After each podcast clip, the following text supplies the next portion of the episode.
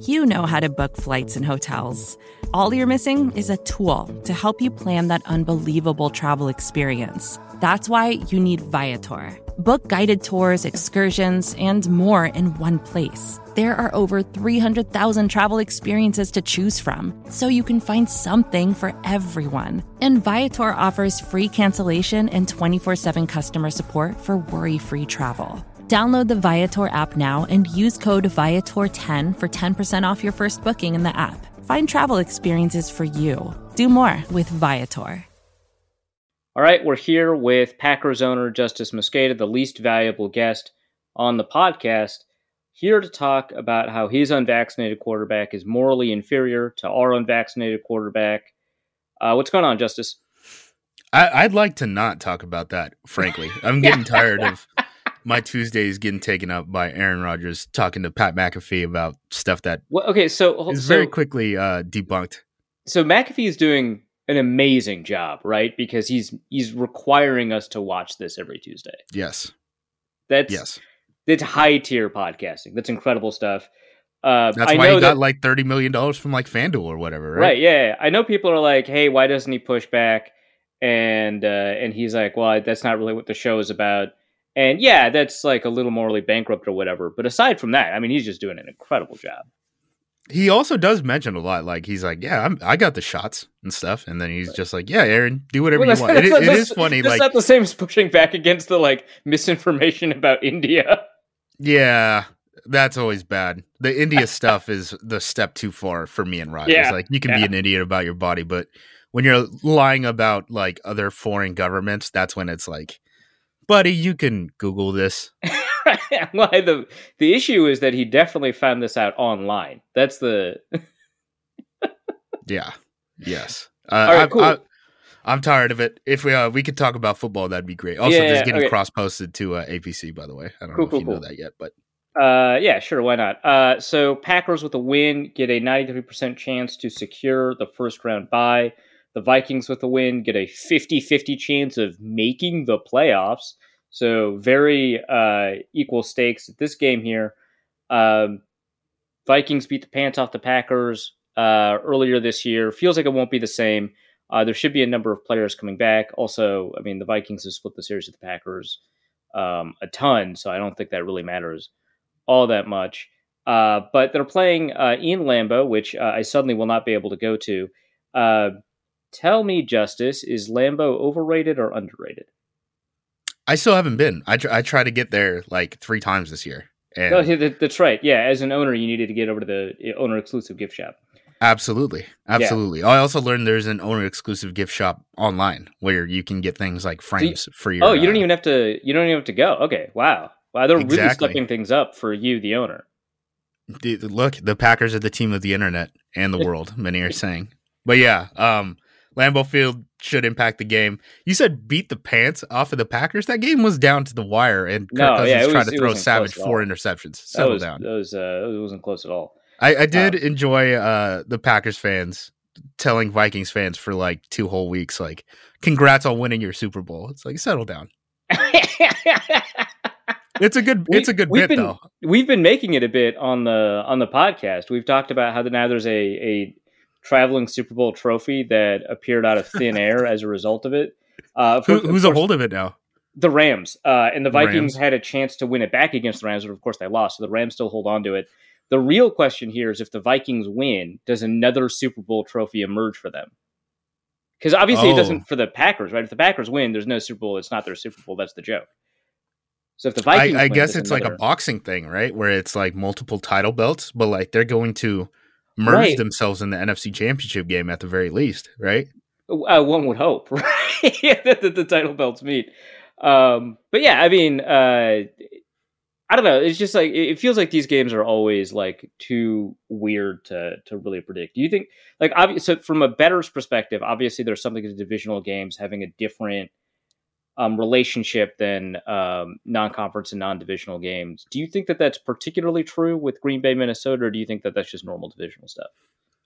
Um, I think because Zimmer throws so much on the table as a defensive, like as a defensive play caller, I think there's probably a little bit more to that. You know, when you're seeing common opponents and I mean, really, Aaron Rodgers is the only guy in the division who's kind of putting stress on Zimmer in this way. Like, mm-hmm. I'm sure he's having to change things at a different level than most defensive coordinators do when they face quarterbacks in the division, especially in this singular matchup. You know what I mean?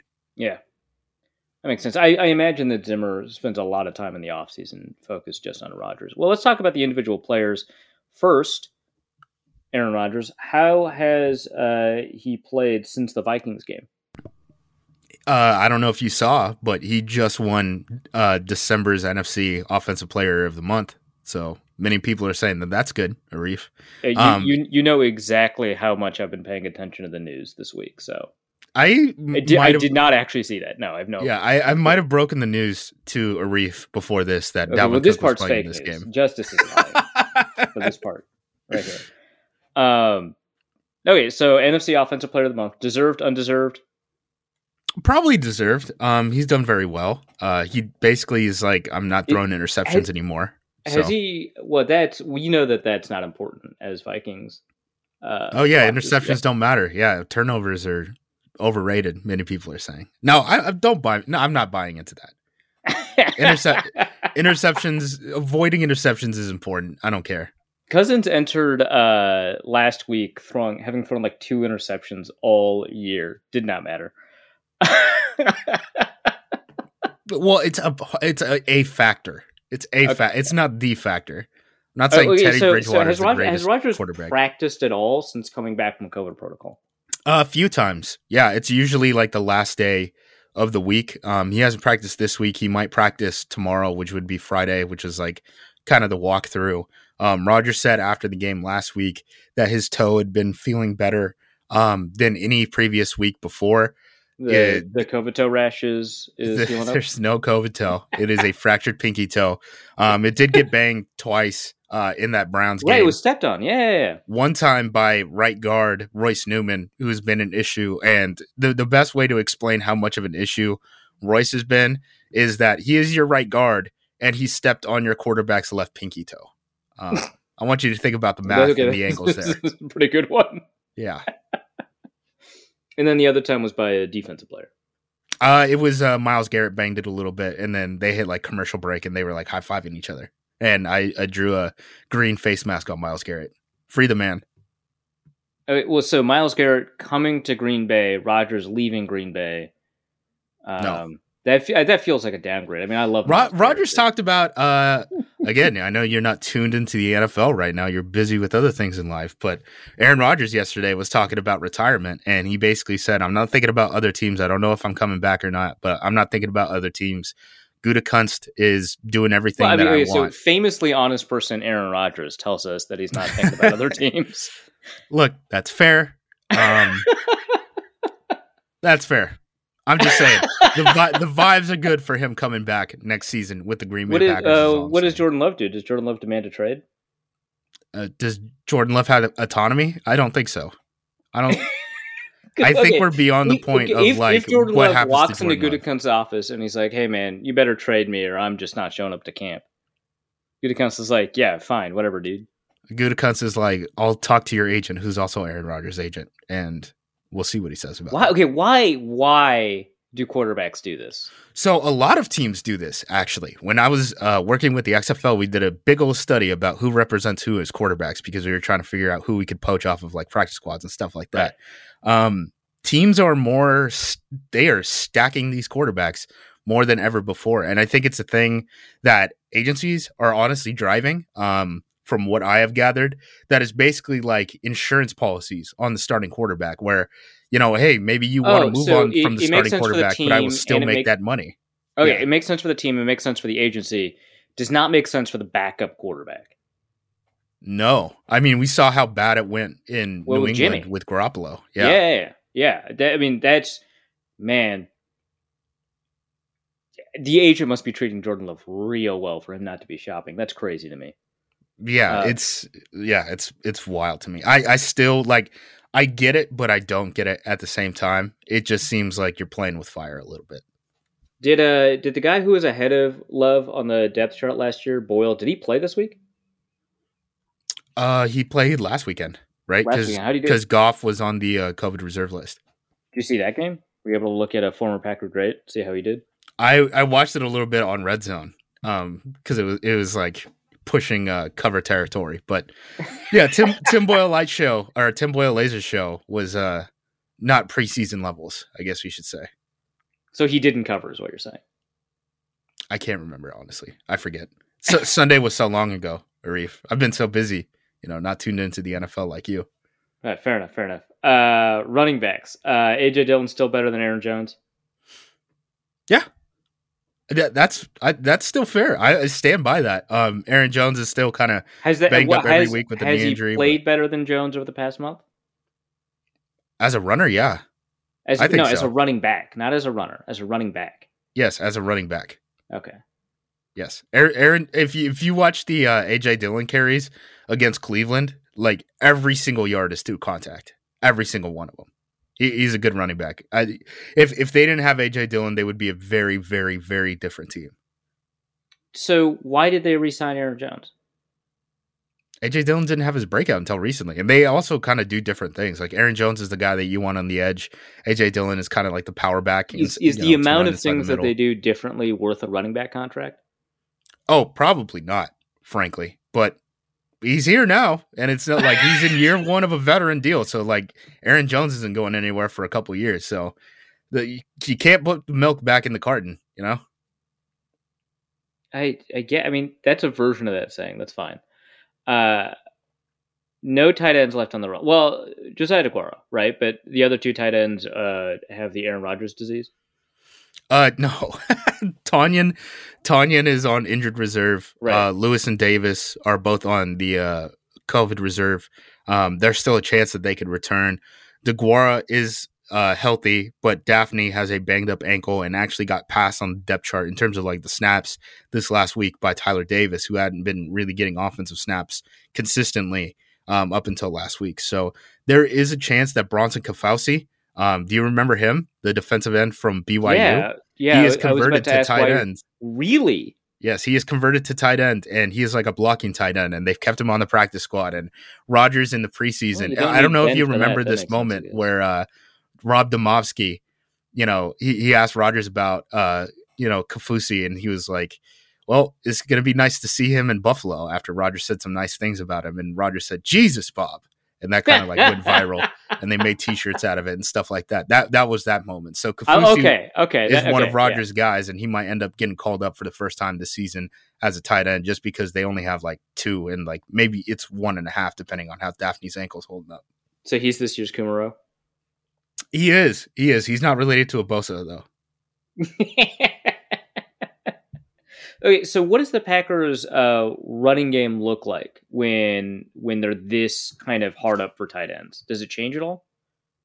So Dafney is a very good run blocker. Um, you can use him in line. They use him a ton uh, at you know near the goal line and stuff like that.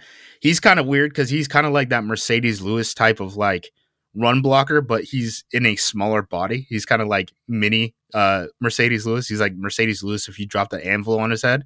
Um, Deguara is more of like a move tight end that they use on like counter and uh, you know, slice and stuff like that. He's more of an off ball type of guy that they also use on like third downs, you know, split out uh, when when they need a pass. So they definitely have a mix. Um, I would be shocked if they didn't go into the game with the third tight end. The way that they rotate these guys and the way that Dafney's ankle situation is. So we're recording this on a Thursday. You know, they could bring up guys up until game time, apparently, now with the new rules.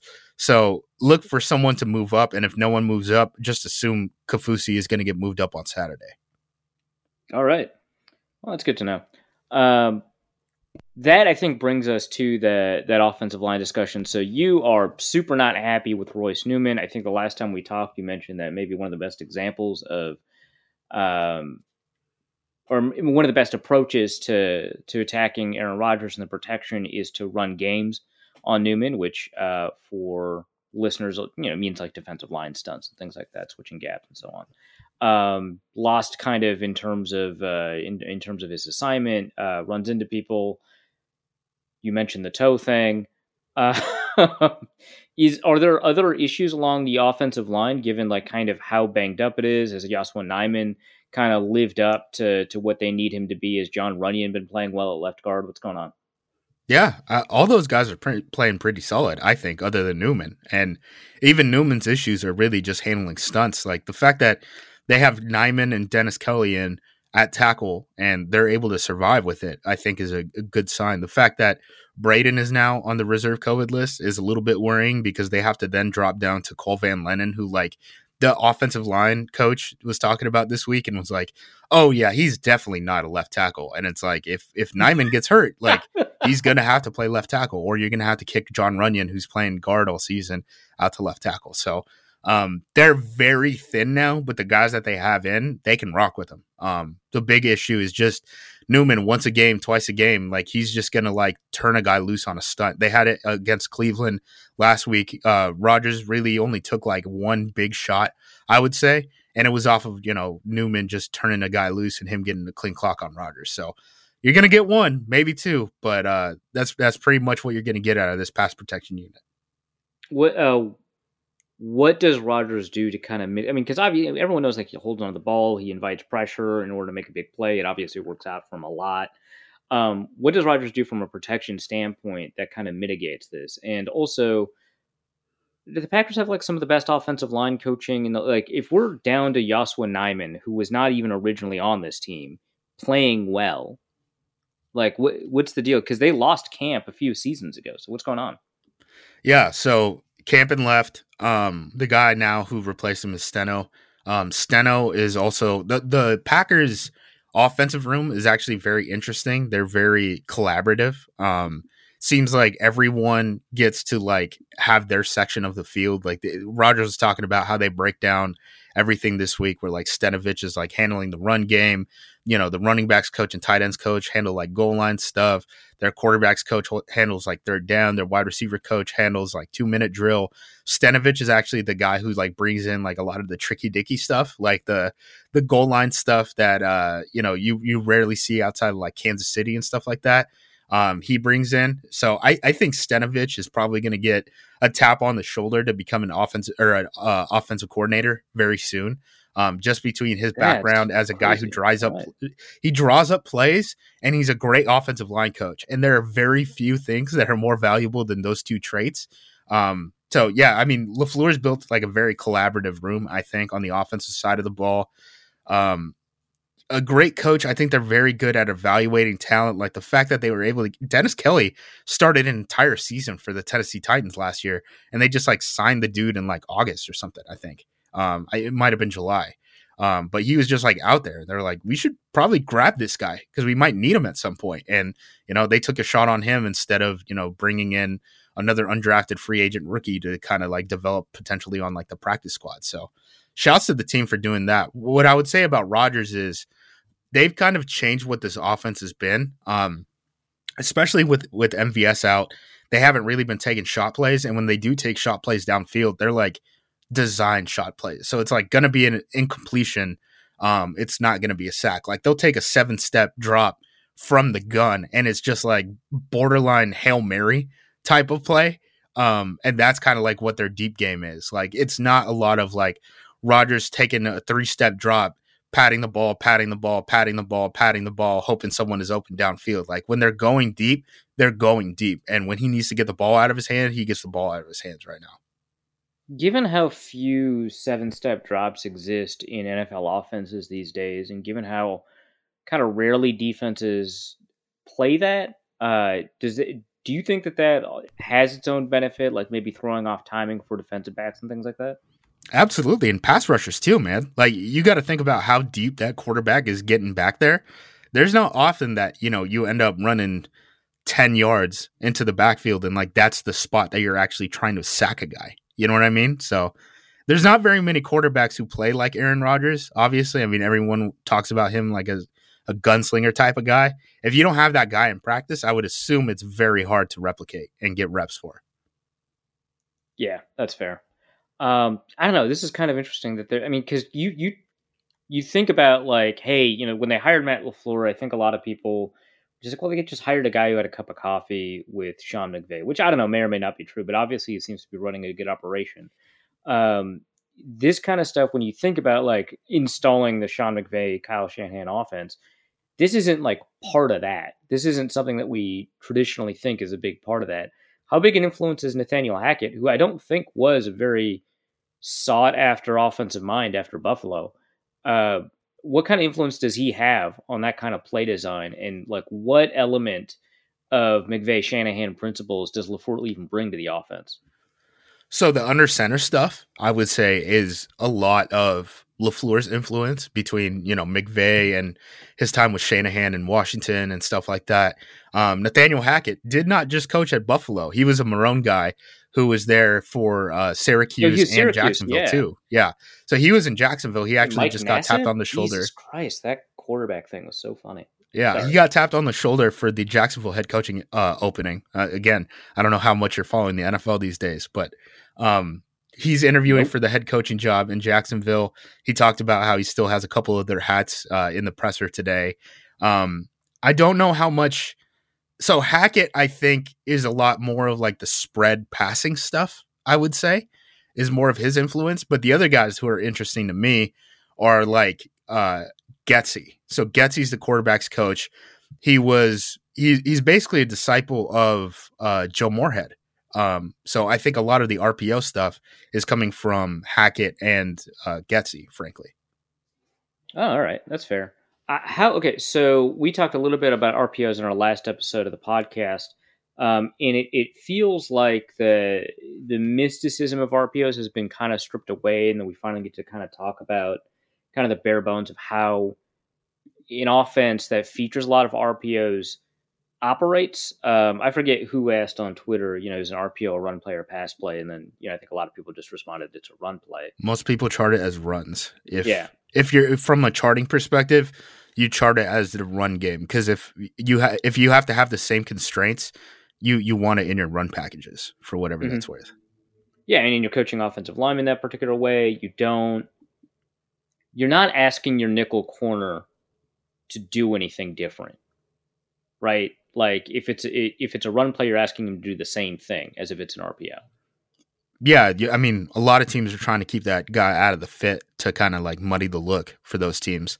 The yeah. big thing about Green Bay is their RPOs aren't really like downfield RPOs. Like uh, Miami's RPOs, for example, are very different than Green Bay's, where Green Bay's like you're trying to run bubbles, right? Basically, like you're trying to run bubbles to Davante Adams because he's so good with a ball in his hand, and your wide receivers are so big, and blocking on the perimeter is such an advantage for you guys um, compared to the defensive backs on the field. Whereas, you know, Miami, it's a lot of like we're throwing a slant, and the slant is open, and Tua can only throw kind of like ten yards away from him. So that's what have we're. You, have you seen like the crazy response that Tuanon gives whenever you bring up Miami and RPOs?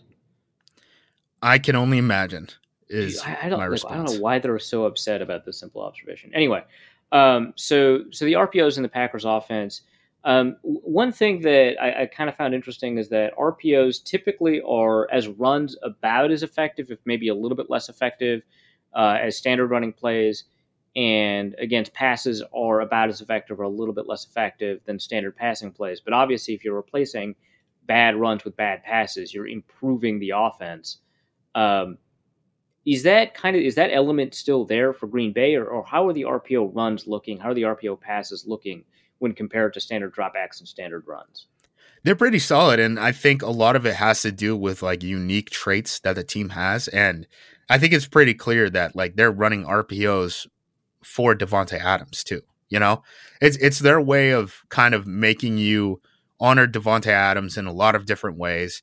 Um, the fact that Aaron Rodgers has such a fast trigger in terms of just his release um, is definitely a benefit to them. Like when they were when Jordan Love was in the game, they weren't doing a lot of the same things that they asked Aaron Rodgers to do. And I don't know if a lot of it sounds weird to say like Aaron Rodgers is has a unique trait that helps him on RPOs because you think, you know, there's so many other things that he could help you with in terms of like downfield accuracy or arm strength, stuff like that, that it kind of gets overlooked a little bit, but there certainly is something to say about this offense being like tailored for Aaron Rodgers specifically. How does that uh how does that come about? Like how do you uh as like an offense you bring in Nathaniel Hackett, you've got Matt LaFleur, Um, you remember the slant flat offense with McCarthy. You bring in Aaron Rodgers. Is is Rodgers an enormous part of the collaborative process? Because it feels like every time that gets brought up, it gets not shot down, but kind of made fun of as a talking point that Rodgers is an important part of designing the offense. How does it, how does an offense come about that's designed for what Aaron Rodgers does well versus the stuff that's either a waste of his talents or stuff that he doesn't do well? Well, I think that first year was a really good example of it. I mean, there were so many times where Aaron Rodgers year one, I think what was 2019, even on those RPOs, he was dirting a couple of them where they were like, ah, yes, maybe the spl- maybe the split was too far outside. You know what I mean? And stuff like that. It seemed like really 2019 was like almost like an evaluation year of like what do we want this to look like moving forward? And then from 2020 on it's been like all right this is who we are. This is what we're good at. Like let's just spam these plays basically. Is that more responsible for the Rodgers MVP season than drafting Jordan Love or the other way around? I think so. I mean I think Rodgers, it, dude, Rodgers is so hyper motivated and holds so many grudges that I don't, I don't know how much this love thing really influences him, like in terms of like preparation and like on field results. Frankly, I think that's more of like a where do I want to be for the rest of my life. But it seems like he's able to turn that off. Where he's, you know, he's in the presser this week saying, "Oh yeah, I'm not even thinking about next year." It's like you're not thinking about next year at all. I'm thinking about 2022 a whole lot right now. all right, let's talk about this receiver group. So obviously you got Davante Adams. Uh, MVS is is back, back. Just right? returned. Just yeah. returned today. And Randall Cobb might be back after he's he's practicing. Surgery? Yeah, he is practicing. So that that was very surprising. I don't think anyone expected that. Everyone who was there for you know the media open portion of practice was kind of surprised. Randall Cobb was out there running routes. Um, after so, yeah, surgery like a month ago. Yes, yeah. Week thirteen, I think, is when he got placed on injured reserve, and then he had core surgery. So that's fast crazy. turnaround. That's crazy. Yeah. All right, so you went from a receiving core that was just Davante Adams to one that has Davante Adams, potentially Randall Cobb, MVS, and Allen Lazard. And uh, what I think Amari Rodgers might still be on the COVID list, but he doesn't matter anymore anyway, so it doesn't doesn't compute. Yeah, the the thing the thing with Amari was they got so thin at return man on both sides that he was the punt returner and kick returner. So now it's just like a big old question mark in the return game. Um, Malik Taylor was also a kick returner. He was their punt gunner. He's kind of like special teams ace type of guy, even when he doesn't have the ball in his hands. He got placed on the injured reserve uh, last week. So now with Amari and Taylor out, things become a little bit more of a question mark. Jawaan Taylor got moved up, but he's not really a special teams guy. He's like a positional wide receiver, and they kind of needed him for depth with when Cobb was out and MVS was out and Taylor was out, and they didn't use Rodgers at all last week, um, even when he was healthy, and they only had five receivers active for the game. So it's going to be interesting. I mean, they just signed um, Moore uh, from the Seahawks, uh, David Moore uh, to to the roster. They worked out the CFL like return man of the year um, yep. this week. So yeah, I mean, there's certainly question marks uh, in the return game, and I don't really have answers. If if gun to my head, I would expect like Patrick Taylor probably to be a kick returner, even though he hasn't done that recently. And then for punt returns, it's probably going to be Chandon Sullivan, their slot corner, who's probably just going to like fair catch stuff. Um, that's what I'm expecting, but we haven't gotten clear answers there. Fair enough. Um, what does MV like? How does the offense look different when MVS is there versus when it's not? Vertical stretch, baby. I mean, it's it's like the whole Ted Ginn thing, right? Where it's like, hey man, the guy might not be, you know, this all-star wide receiver, but if you have a guy with that much speed, like it opens up so much more for guys underneath. Um, certainly makes a difference in my opinion in terms of the shot plays. Um, being able to get Allen Lazard clearly on like one-on-one coverage pre-snap, and then being able to throw to him over the middle, that has benefits. Um, if Randall Cobb is back, you know, their big thing was like getting Cobb into trips and then Cobb just eats things underneath. Um, that's a sh- certainly a benefit with the tight ends that they have running off route or running off defensive backs. So those tight ends don't have to go deep would be a huge, uh, you know, boom for their passing offense. So MVS coming back is a huge deal and should not be understated. I think. Is Allen Lazard an elite blocking receiver or a mid-tier blocking tight end? Um, so it's funny because so he is an elite blocking receiver because he does play more wide receiver than anything else. But they also motion him down into the formation pretty much more than any any wide receiver does in the league. So he's a, certainly a constraint. Like if you go out there in eleven and they have Allen Lazard and they're like, well, you know, we can basically run two tight end sets with Allen Lazard out there, and your nickel corner is going to have to play Sam linebacker. So they certainly play a lot of games with him. He's probably as close to like a tight end wide receiver hybrid as you actually get in the NFL from like the actual wide receiver position. Right, because it's usually from the other direction, and you're really arguing with uh, with the arbitration committee of your franchise tag. Right, right. All right, uh, defensive side of the ball. Um, again, have not been paying attention to the NFL this week. Who's healthy? Uh, no outside linebackers. That that's the big issue. Um, Preston Smith, Rashan Gary, and Jonathan Garvin are really their only healthy outside linebackers. Darius Smith, obviously IR'd. Whitney Mercilus, IR. Chauncey Rivers, IR. Randy Ramsey, IR. Uh, Tipa Galeai, who has moved up into the active roster off of the practice squad, is on the COVID reserve. And then Ladarius Hamilton, who has moved off of the 53 man roster to the practice squad, is on COVID reserve. So they are very thin. Um, Aaron Adeoye, I believe is how you say his name, was picked up from uh, onto the practice squad this week. Um, he has a basketball background, and yeah, they I've never heard of this guy in my life. And you know, yes, do I do the draft? Like this is okay. So 2019 Baltimore free agent. That's what he was an undrafted free agent out of Southeast Missouri, Missouri State. Yes, and I believe he played basketball at like three different colleges too. Uh, I'm incorrect. He has actually played. He played basketball at Ball State, John A. Logan College, Western Kentucky, and Southeast Missouri State. So he played basketball at four different colleges. Did he start at Ball State?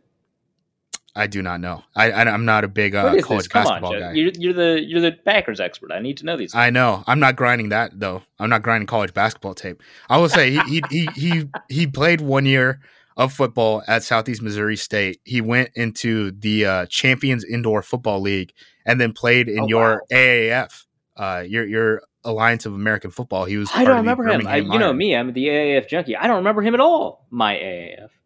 Your I guess he wasn't AAF. good enough to play in the XFL.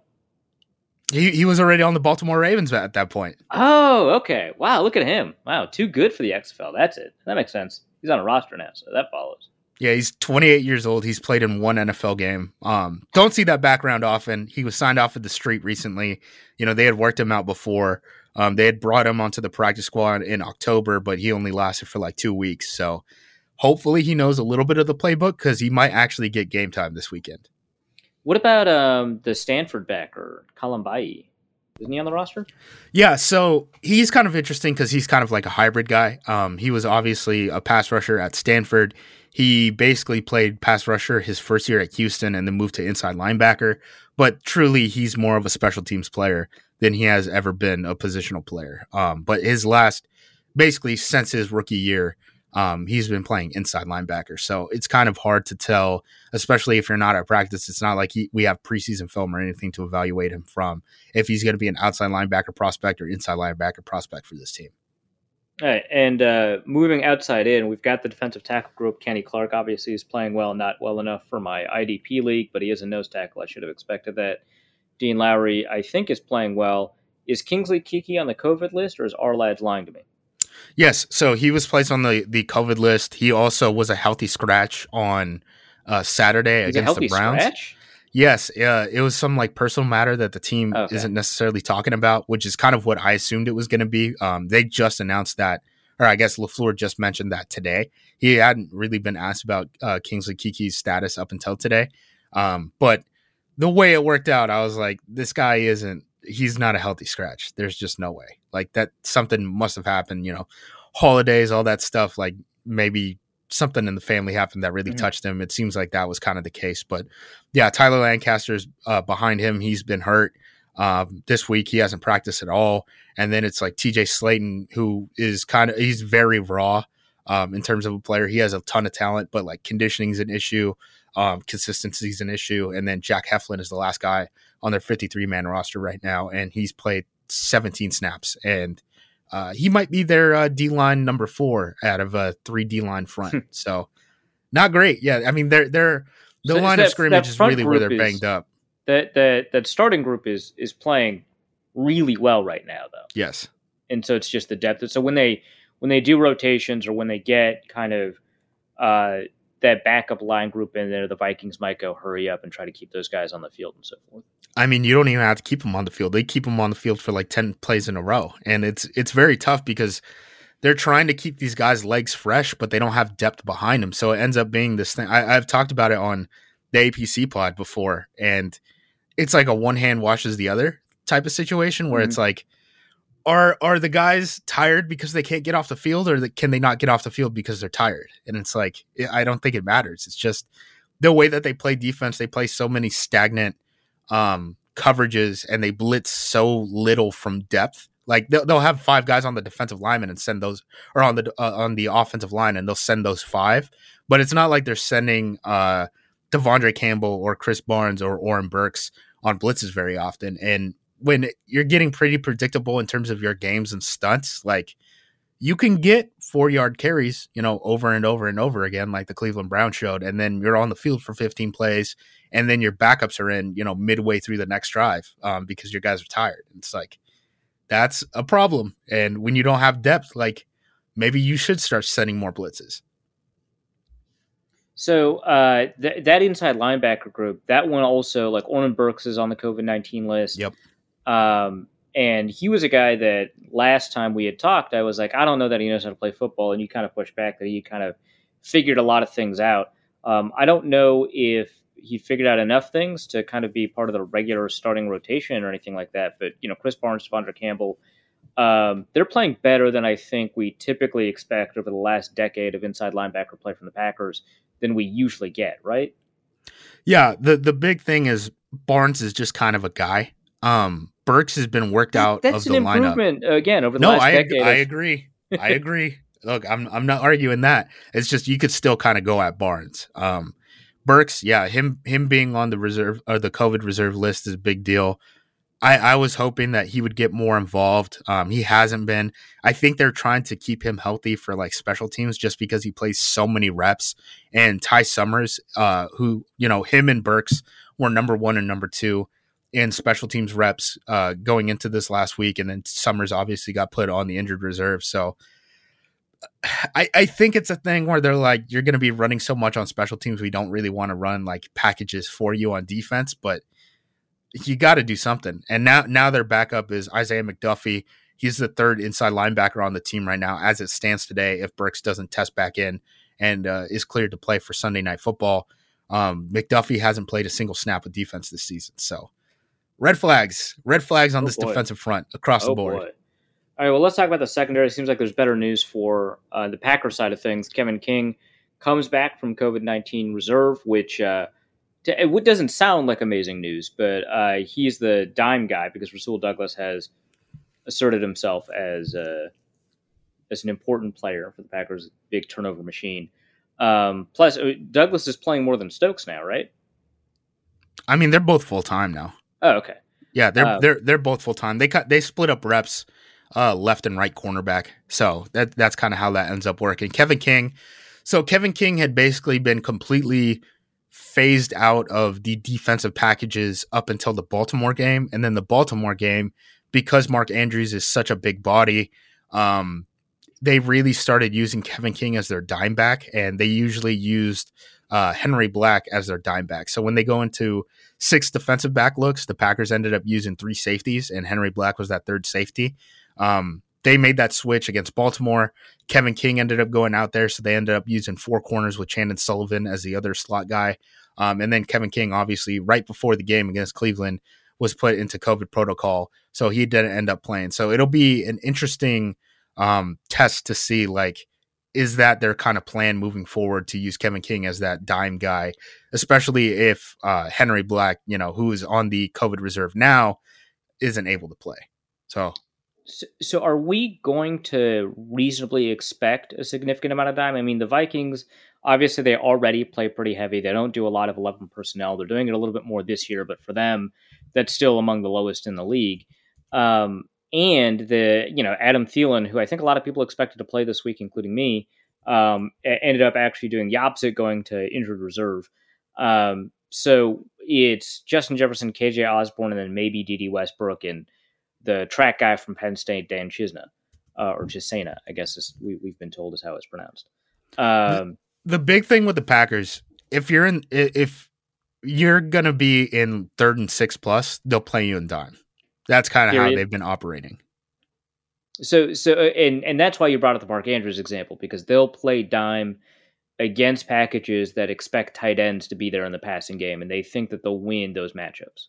Yeah, and it's a lot of one-on-one coverage. Frankly, I mean that that's and and it's wait, been an you, issue. You said they don't year. blitz from deep, and then there's a lot of one-on-one coverage. Is that They're, the safeties dude? They'll play cover high? two. They'll, they'll oh, play two okay. man. They'll play two okay. man. Like they'll just lock it up and just play two man, and then run some sort of four man game up front. Yeah, that that's what they do.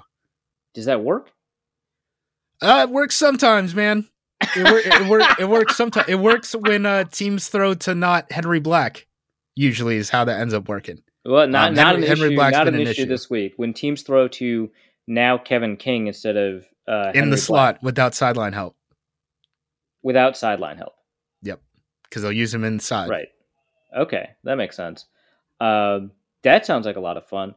When you take a look at this matchup, when you see Kirk Cousins and Justin Jefferson and KJ Osborn, and you take a look at the dime defense that the Packers have, which I think individually has a lot of talent. Adrian Amos, Darnell Savage. Um, what I mean, how do you feel about third and six when you see that? I worry about Justin Jefferson. Um, outside of that, third and six doesn't really worry me. What worries me is them just being able to hand off to Dalvin Cook and just wearing out the defense, and then backup pass rushers are out there, and you're like, oh man, it's first and 10, you know, in shot range for Kirk Cousins to throw a bomb to Justin Jefferson and Tipa Galeai and, you know, Jonathan Garvin are out there at outside linebacker.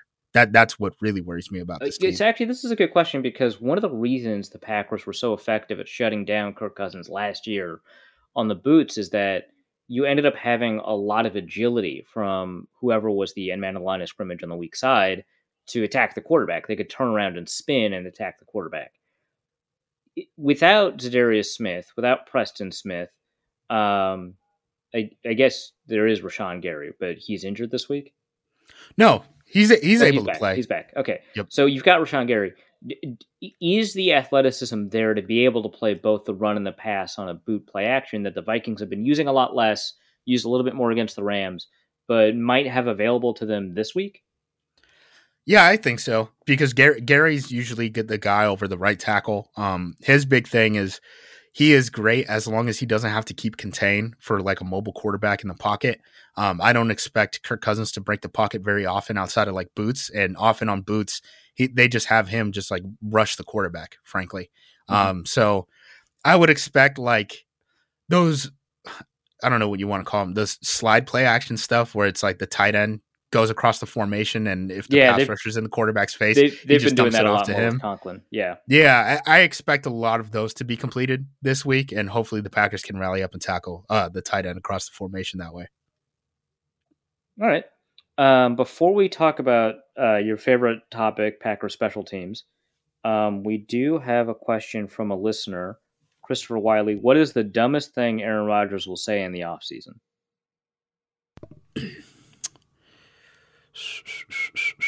Um, so NASA just hired like 20 theologists, right? Oh God. Oh, this is good. Okay, yeah, for sure. Yep. So with with the uh, for people who aren't paying attention, for the explicit purpose of trying to figure out how humanity might react to first contact, right? Yes. Yeah, yeah. they're bas- they basically NASA gave a bunch of money to theologists uh like in t- 2005 or something like that and now they're asking them and they're like, "Hey, we need some info about what happens if we tell people the, the aliens the are thing here. we paid you for. Have you have you worked on it? Turn yeah, in your paper. Update ETA. Um, so yeah, I mean, look, if the aliens arrive, Aaron Rodgers might say something that will like ruin humanity. I would say that um, rules. Uh, so okay, because the question that was asked also includes an example. The government is spreading COVID using contrails. Uh, Aaron Rodgers is explicitly a chemtrails guy. That is what Seneca Wallace said, I believe. Um, okay, so Rodgers hasn't said anything publicly about chemtrails. No, but he has talked about how he's seen UFOs before. can you get Nagler to ask Rodgers about chemtrails?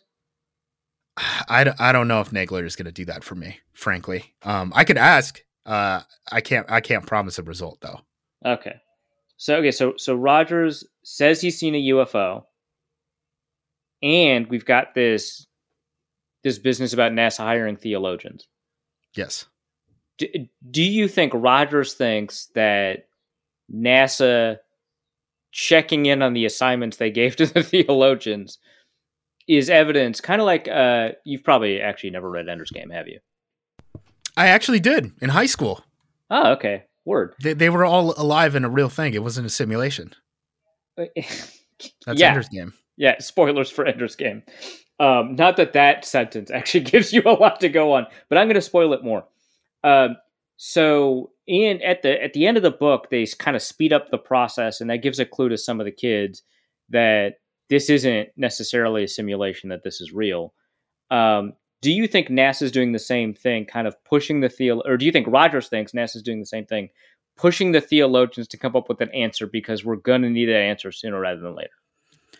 I don't know because uh, on one hand, you could look at it like that, and then on the other hand, I could see Rodgers' brain being like, "See, the government's lying to you again. Big alien is uh, in Big the pockets alien. of the politicians."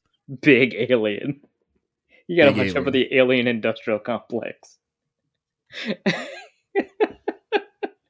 All right, so so so you think that the dumbest thing Aaron Rodgers will say this offseason might concern aliens? Yes, Does I believe Rodgers so. believe in anthropogenic climate change, I don't know what that first word means. But I think man-made so. global warming, that humans are causing global warming? I think so, but it, I, I don't think it's come up. And again, you got to push Nagler to ask these questions. They're about to go on a Super Bowl run. They could clinch the NFC this weekend if if they beat Minnesota and, and the Cowboys lose. Right. And if the Super Bowl doesn't happen because of climate change, that sounds pretty important. Th- th- these are McAfee questions. You're going to the wrong source here. That's true. Yeah, we should get McAfee to ask you, right? Yeah, you You're gotta right. you gotta get him when his hair is down, not when he's you know on Zoom meetings in uh in Green Bay. Does Rodgers use uh, a hyperbaric chamber? No, I think he's too granola for that.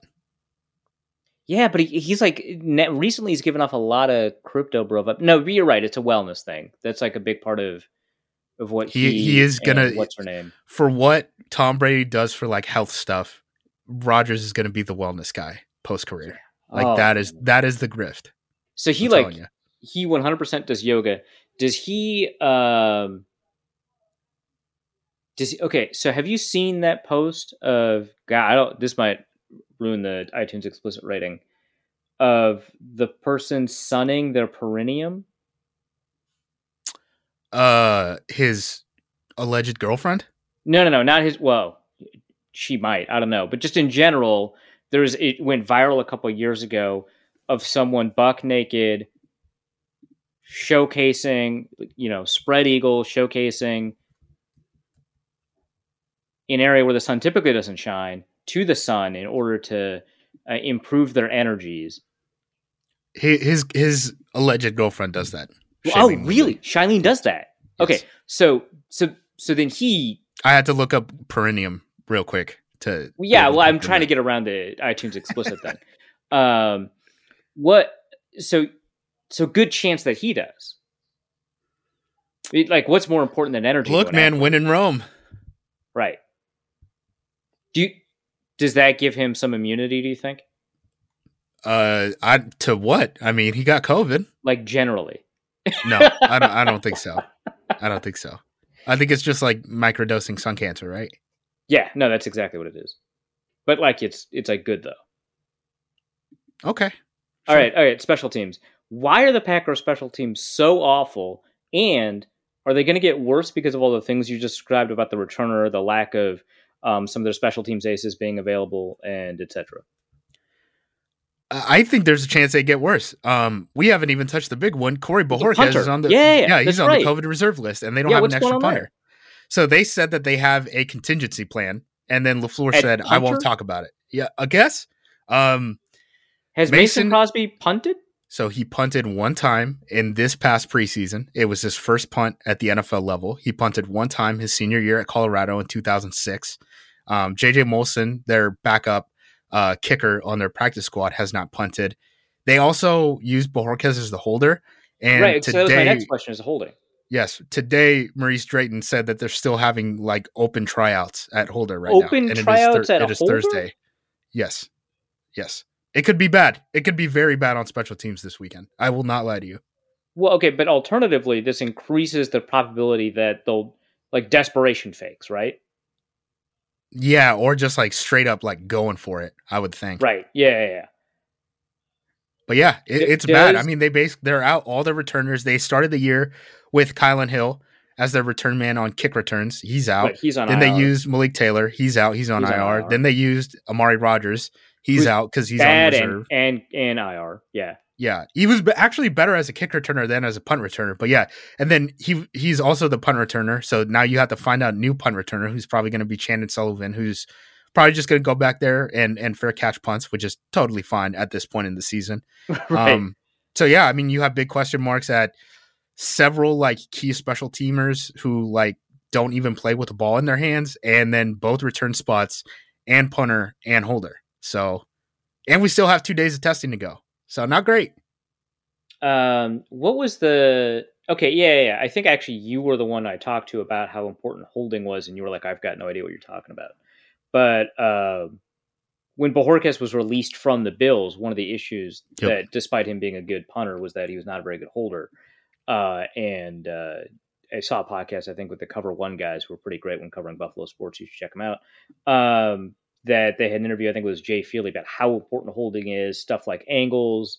It's not just like getting the laces lined up, it's getting the timing right, it's getting the angle of the ball right, it's making sure that you understand kind of the alignment that the kicker is going for in every situation. There's like a ton of stuff that goes into holding. And so they don't have a holder. They they say they've got a because it's open tryouts. They say they've got a backup plan at punter and will and refuse to divulge what that plan is. But the uh, options that are available to us on the roster don't give us a ton. Of, well, how did how did Mason Crosby do on those two punts you mentioned? I can't speak to the one in 2006. Um, the the the And one again, I thought you were going to dig deep. I don't. What is this? I don't Why? Why I don't even know if the coaches film is available. I, I don't know if it still exists. Special teams from Colorado in 2006. There's like one guy who has that on his hard drive, but the the other one was fine. Um, the other option that they, it, it was because J.K. Scott had a like a That's right. cramp. He Yeah. had a cramp, so they were just like Mason, go do it. So it's not like something that he's they they plan for him to do regularly. It was just Right. J.K. Scott got cramped up and someone had to punt in a preseason game, so Mason went, went out there. Has Aaron Rodgers ever pooch punted? Maybe they'll go for it on fourth down, and actually they won't. He'll pooch punt. please do not use the MVP quarterback who has a fractured pinky toe. Wait, but, as but a it's, it's his right foot that would be. I, well, that's guess- fine. Plant foot, like I don't want anyone rushing his legs. Please do not do that because he's not going to be. He's not going to be eight plus yards back where he gets those punt protections, you know, by No. rule. Like you can run into him if, if he's just doing it from the shotgun. So please, for the love of God, LaFleur, do not let him pooch punt. Do not let Arif put this negative energy into the universe. Aaron Rodgers pooch punt. Let's go. No. Do you think he'll do it on third down? Please, please stop. He's the MVP of the league. Go go for it. Don't punt. Don't punt. like, third and fourteen, man. I don't know. I've that's it's tough to Let Randall. Cobb punt. He seems like he's a great athlete. He seems like he could do anything. Let anyone other than Rodgers punt. Actually, honestly, if I was going to pick somebody on the roster who might be able to punt, Randall Cobb is like maybe in my top five on that list. Randall Randall is top tier of like I bet he could do that. You just yeah, he could do anything. He Like I bet could- like corner I bet he could play corner. I bet he shortstop, could man. do that. yeah, no, for sure. You, you, there's probably a couple of sports that he can play, much less a bunch of positions within football. That follows. He he seems like he would play shortstop. Is it because he's short, or you just do word association there? And and the I guess I'm he the, played I'm the quarterback last person to make short jokes. That's fair. That's fair. I know, it, it just seems like uh, he'd be a pretty reasonable defensive player in baseball. Uh, he produces enough offensive output, but I, I bet, I bet, I bet the Yankees would draft him. Hopefully not this year. We we need him to come up big for some third downs in the playoffs. Well, that's a concern with uh, Russell Wilson, right? The Yankees still hold his rights. Russell Wilson, I don't. Again, you're not following the NFL, but Russell Wilson today was like, "I hope this isn't my uh, last game in the NFL." Actually, I did see that. Um, oh. I also saw someone share a November seventeenth uh, video of Jay Glazer saying that the quarterbacks that are going to be available uh, include, of course, Aaron Rodgers, obviously, uh, Russell Wilson. Uh, I mentioned like one other name as, as a guy who's available. Um, but you know, the draft is not that great. I guess I guess the draft is so bad that people are asking Hendon Hooker to declare after today. I can't remember who that is. The Virginia Tech guy? Former Virginia Tech guy. He transferred somewhere. Oh no. I remember him. He should get his education. yeah, I, I, watched him when I was watching. He's at Tennessee. Oh, he's at goodness. Tennessee. Uh, bowl MVP maybe of the Tennessee game. I don't know, man. he he should get his education. Is my thought. Just so you haven't seen any of him this year, then? No, because they had that guy from like Auburn, right? They like Cam Newton type of guy who was getting snaps for a while, or the, the guy from Michigan. Thing? Auburn. no, no, no, no. It, it, was the Michigan guy who's built like Cam, so I ended up making him from Auburn. But it is it is the Michigan guy. Um, so Hooker Hooker wasn't even like full time starter this year. That's buddy, buddy, buddy. I don't get it. All right, he still uh, has a uh, couple days to. uh He has like two weeks to be able to say like, "Jk, I'm going back." He said he, he, said he's returning, but a lot of people were like, "Man, oh, okay. these quarterbacks are bad," and I just saw a good game from a quarterback. I did see some wide receiver who put up like 400 yards, put up like one of those like "I'm coming back" graphics, and I was like, I don't know, guys. Feel like we uh, jumped the shark here. uh, the uh, the Gophers wide receivers are all coming back, and it's like, I don't know. For so is that running back who got hurt, right? Well, yeah, but that's fair. But all the Gophers running backs like get hurt and then they're too injured to play in the NFL anyway, so they might as well finish out their college career. Like Get that, your education. Yeah, that all makes sense to me. So the wide receivers that bother me, it's like, man, you should stop going back to the Gophers. You, for this? they the run that RPO year, offense, right? man. They run that RPO offense. Ah, it's so ugly. No one, no one else can run slants like these guys, man. I, I that's true. The, these are very good receivers in a very aesthetically ugly offense.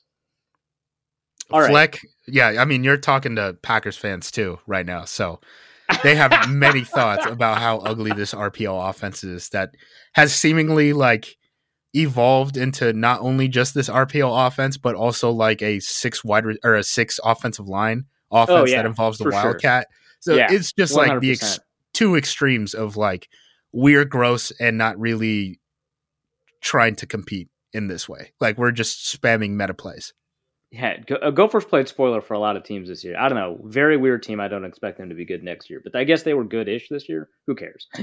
uh, okay, so if the Packers lose, it's because of special teams.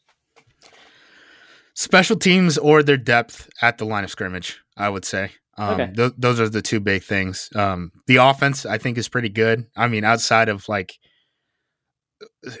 an active god on the offensive line, the only person you care about is Royce Newman being bad. Yeah, I, that that's pretty much it. Um, frankly, so I, if you can get away with a couple of drives, you know, when the Packers have the ball on offense, and you can just wear down this defensive front, and special teams does something wacky like they did against Chicago, yeah, you, you're in a good spot. Outside of that, I think Green Bay is in a good position to win. okay, that game. Chicago game was like a uniquely awful special teams performance. They legit like if you look at like the DVOA, they're like yeah, the Packers won by like 12 and they should have won by 30 if not for the special teams. Like if they had average special teams. And you look at the game and you're like that's accurate. Like they did that give follows. up 3 scores on special teams that they should have had. Yeah. So so that was such a uniquely bad performance that even without a punter or a holder or a returner, I can't imagine we'll see a repeat of that. I'm knocking on wood right now. Do you do you have wood? That sounded like plastic. It's my wood desk. How dare you? Yeah, well, you should check into the authenticity of that desk. Do you have a score prediction? Um, let's do uh let's do uh 30-24 Green Bay Packers. Yeah, all right. I can't complain about that. Vacations can be tricky. You already know how to book flights and hotels, but now the only thing you're missing is, you know, the actual travel experience. Because is it really a vacation if you're just sitting around like you would at home? You need a tool to get the most out of your time away.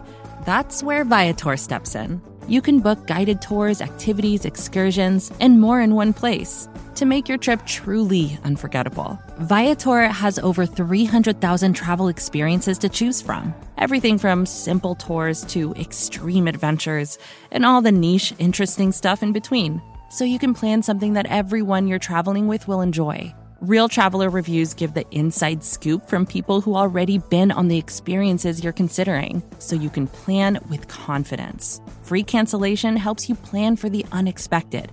And 24 7 customer support means you can travel worry free. Download the Viator app now and use code Viator10 for 10% off your first booking in the app.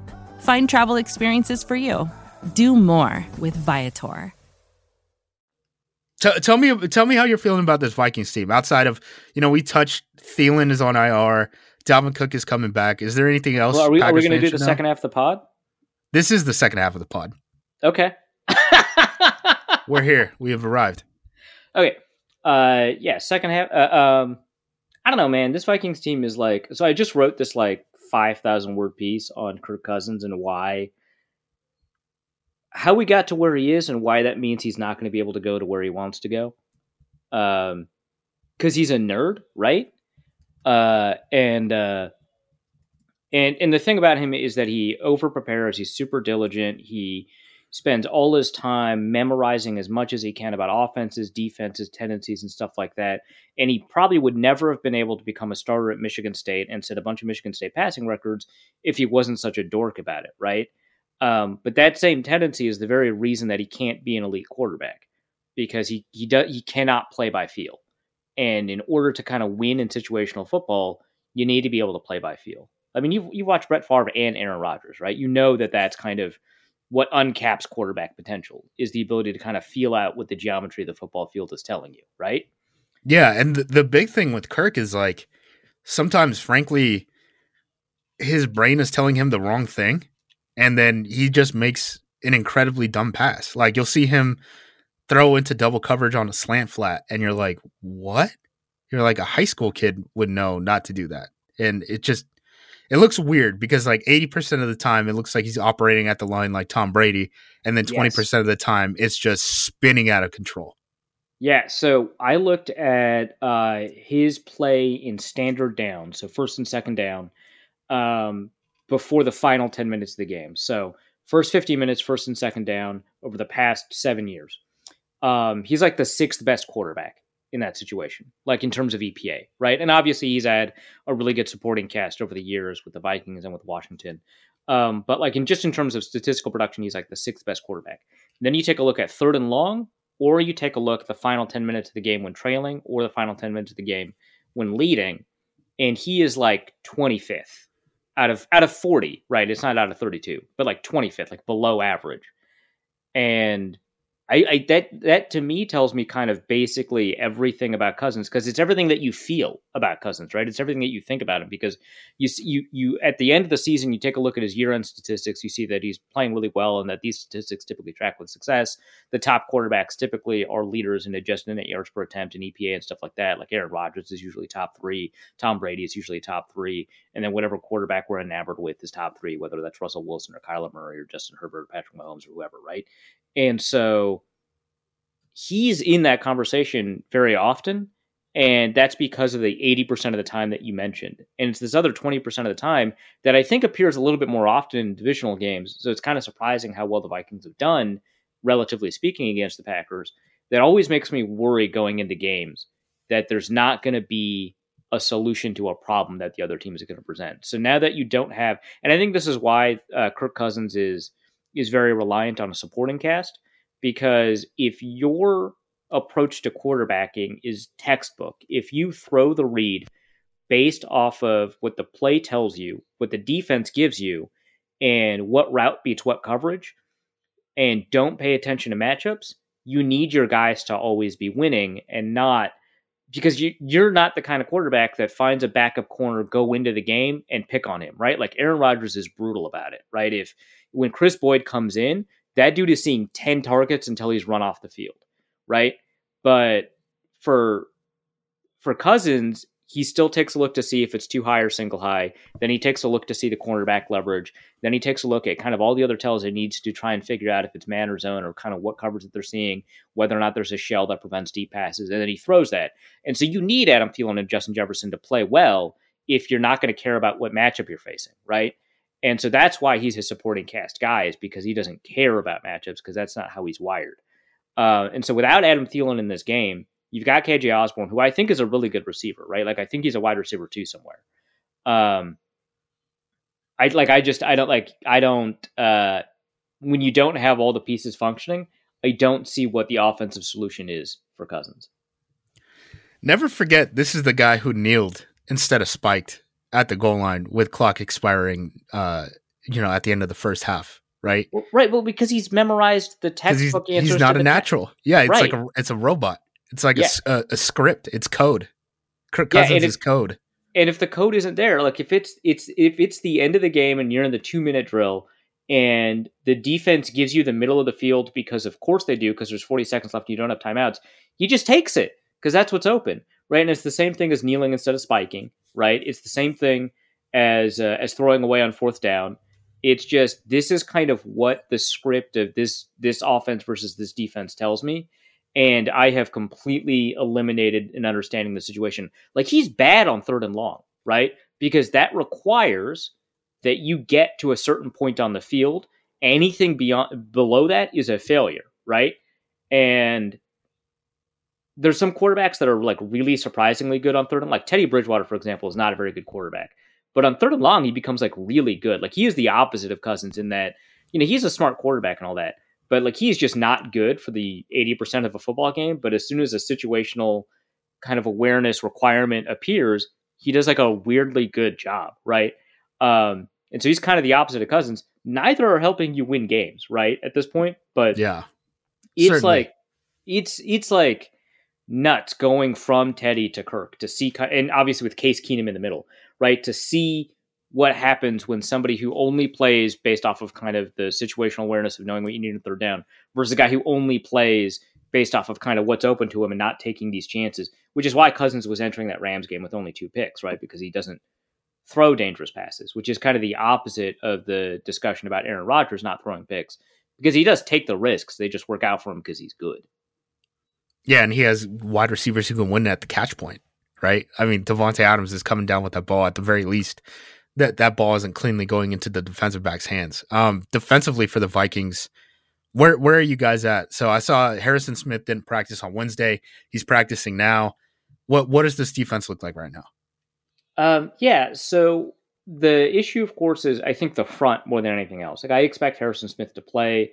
I expect Xavier Woods to play. Um, you know Cameron Dantzler uh, and and Patrick Peterson, like that's not the most stellar kind of coverage unit, but the the issue really is up front, right? Because without Danielle Hunter, without Everson Griffen, um, you don't really have any bona fide pass rushers because the whole idea was to get pressure off the edge and stop the run up the middle with the two nose tackles they have with Dalvin Tomlinson and Michael Pierce, who are both actually playing really well. Like Michael Pierce played out of his mind against uh, the Rams. Dalvin Tomlinson had a really good game. They're both playing really well, but for them that means a different thing than if like uh, Linval Joseph is playing well because he's a, a, pass rushing nose tackle, right? Or right. if uh, or if like an actual three technique is playing. If Sheldon Richardson's playing really well, you're getting pressure.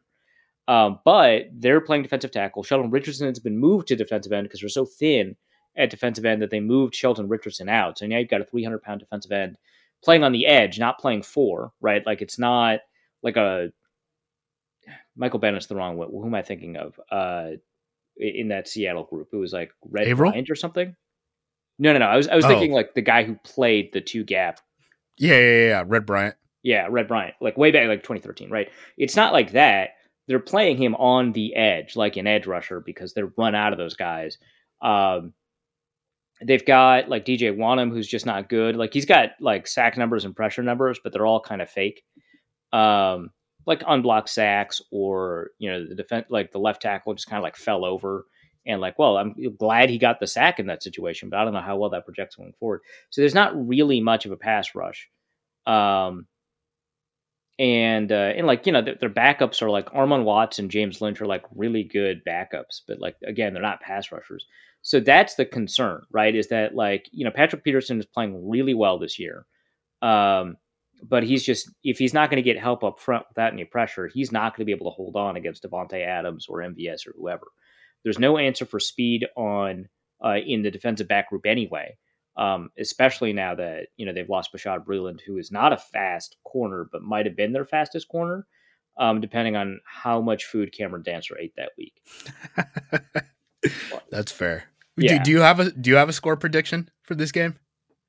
Uh, yeah, Zimmer is weirdly good against Rodgers, so um, I still think the Packers win, but it's probably something like 27-17. I think it's a lower score. Uh, I don't think it's that close. The special team stuff you know, I don't know because the Vikings are actually playing really well in special teams, and the Packers aren't, and that like changes things. But that's like so random; it's so difficult for me to like incorporate. That's fair. All right, that that's pretty much the only questions that I had. I feel like our our first uh, run through with the Vikings, and then you know, obviously consuming the Vikings for what going on to 17 weeks now is is pretty good. Yeah, that's fair. All right. All right, we're done. See ya. All right. Well, uh, thanks so much for coming on, Justis. Uh, I hope you don't screw anything up for us when we get out of recording this. Uh, if we do, of course, I'll blame you. Where can people find you? Acme Packing Company. Um, read everything, consume everything that we have. Uh, we have a podcast network. We have a website. Click every link that you see that we send out from Acme Packing Company. You can find me on Twitter at jumosq. Um, outside of that, that's that's pretty much it. Cool, sweet. Thanks so much, man.